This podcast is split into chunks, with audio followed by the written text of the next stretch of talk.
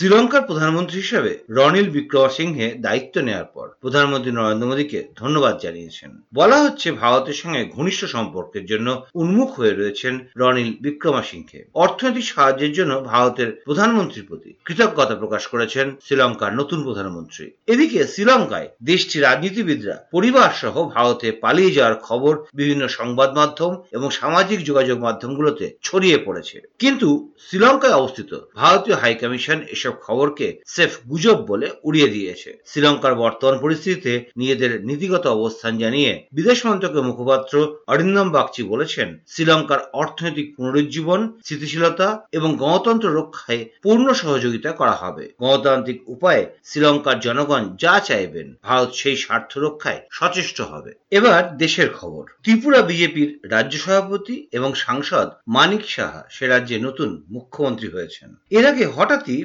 বিধানসভা নির্বাচনের দশ মাস আগেই আচমকা ইস্তফা দিয়েছেন ত্রিপুরার মুখ্যমন্ত্রী বিপ্লব দেব। এক লাইনে চিঠি লিখেছেন রাজ্যপালকে। বিপ্লব দেব কেন এভাবে পথ ছেড়ে দিলেন তা নিয়ে তৈরি হয়েছে ধোঁয়াশা। ত্রিপুরা রাজনীতিতেও নানা জল্পনা তৈরি হয়েছে। সূত্রের দাবি, তাকে দলের শীর্ষ নেতৃত্বের তরফে ইস্তফা দিতে বলা হয়েছিল। উল্লেখ্য দু সালে ত্রিপুরা দখলের পরই বিপ্লব দেবকে মুখ্যমন্ত্রী করে বিজেপি নেতৃত্ব। উপমুখ্যমন্ত্রী হন জিষ্ণুদেব বর্মা। তবে বিপ্লব দেবের কথায় এমন ইঙ্গিত মিলেছে যে, বিজেপির কেন্দ্রীয় নেতৃত্বের নির্দেশেই বিশেষত অমিত শাহের সঙ্গে বৈঠক করার পরই তিনি ইস্তফা দিয়েছেন। ইস্তফার চিঠি রাজ্যপালকে জমা দেওয়ার পরে বিপ্লব দেব যা বলেছেন, তাতে তেমনই ইঙ্গিত মিলেছে। তিনি বলেছেন, দল তাকে যেখানে কাজের জন্য ভাববে, তিনি তাতেই রাজি আছেন।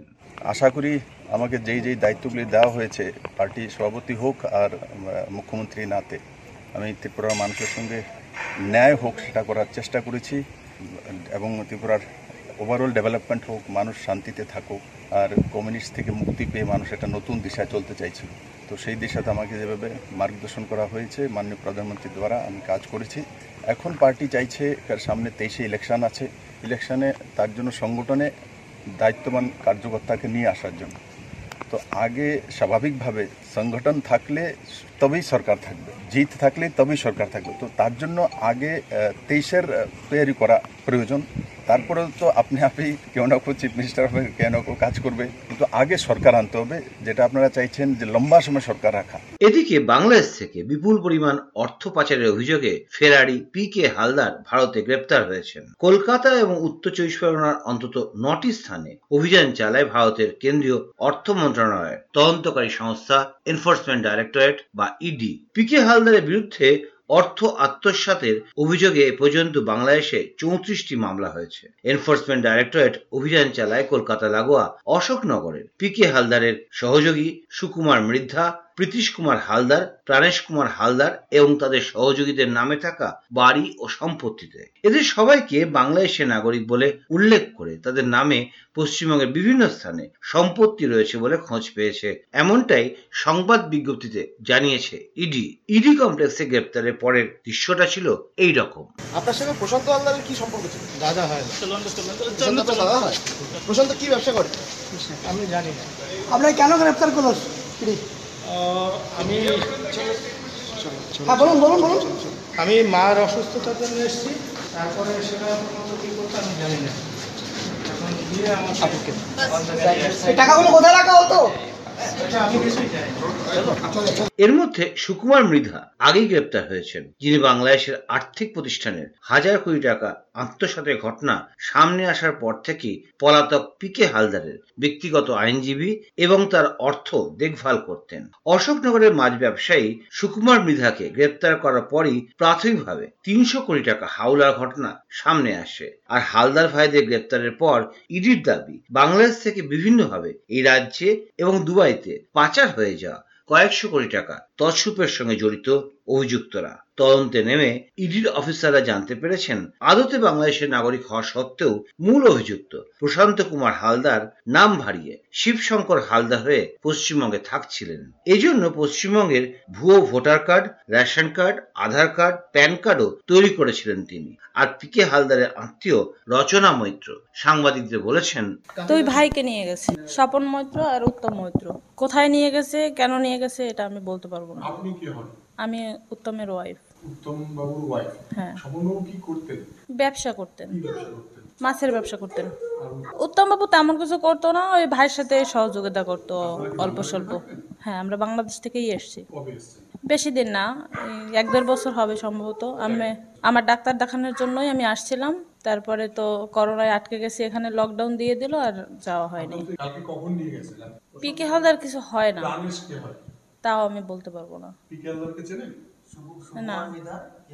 সুকুমার মেধা আমার মামা শ্বশুর। অন্যদিকে কেন্দ্র সরকার পুনর্বিবেচনা না করা পর্যন্ত স্থগিত থাকবে রাষ্ট্রদ্রোহ আইন এমনই নির্দেশ দিয়েছে সুপ্রিম কোর্ট। ব্রিটিশ আমলে তৈরি হওয়া এই আইন প্রথমবার স্থগিত রাখা হলো। স্বভাবত এই নির্দেশকে স্বাগত জানিয়েছে দেশের বিরোধী দলগুলো। আর দেশের আইনমন্ত্রী কিরেন রিজিজু বলেছেন, আদালত এবং তার স্বাধীনতাকে সম্মান করার একটা লক্ষণ রেখা রয়েছে, যা অতিক্রম করা যায় না। সমস্ত অঙ্গকে অবশ্যই একে অপরকে সম্মান করতে হবে। যা বলা বা করা হয়, তাতে ভারতের সংবিধান এবং সমস্ত আইনকে সম্মান রেখেই করতে হবে। One thing I must say is that we respect the court we respect the independence of the court but there are things which is called Lakshman rekha all the organs of the state must respect each other and also to practice our respect in letter and spirit. Whatever we say, whatever we do, we have to ensure that we respect the provisions of the Constitution of India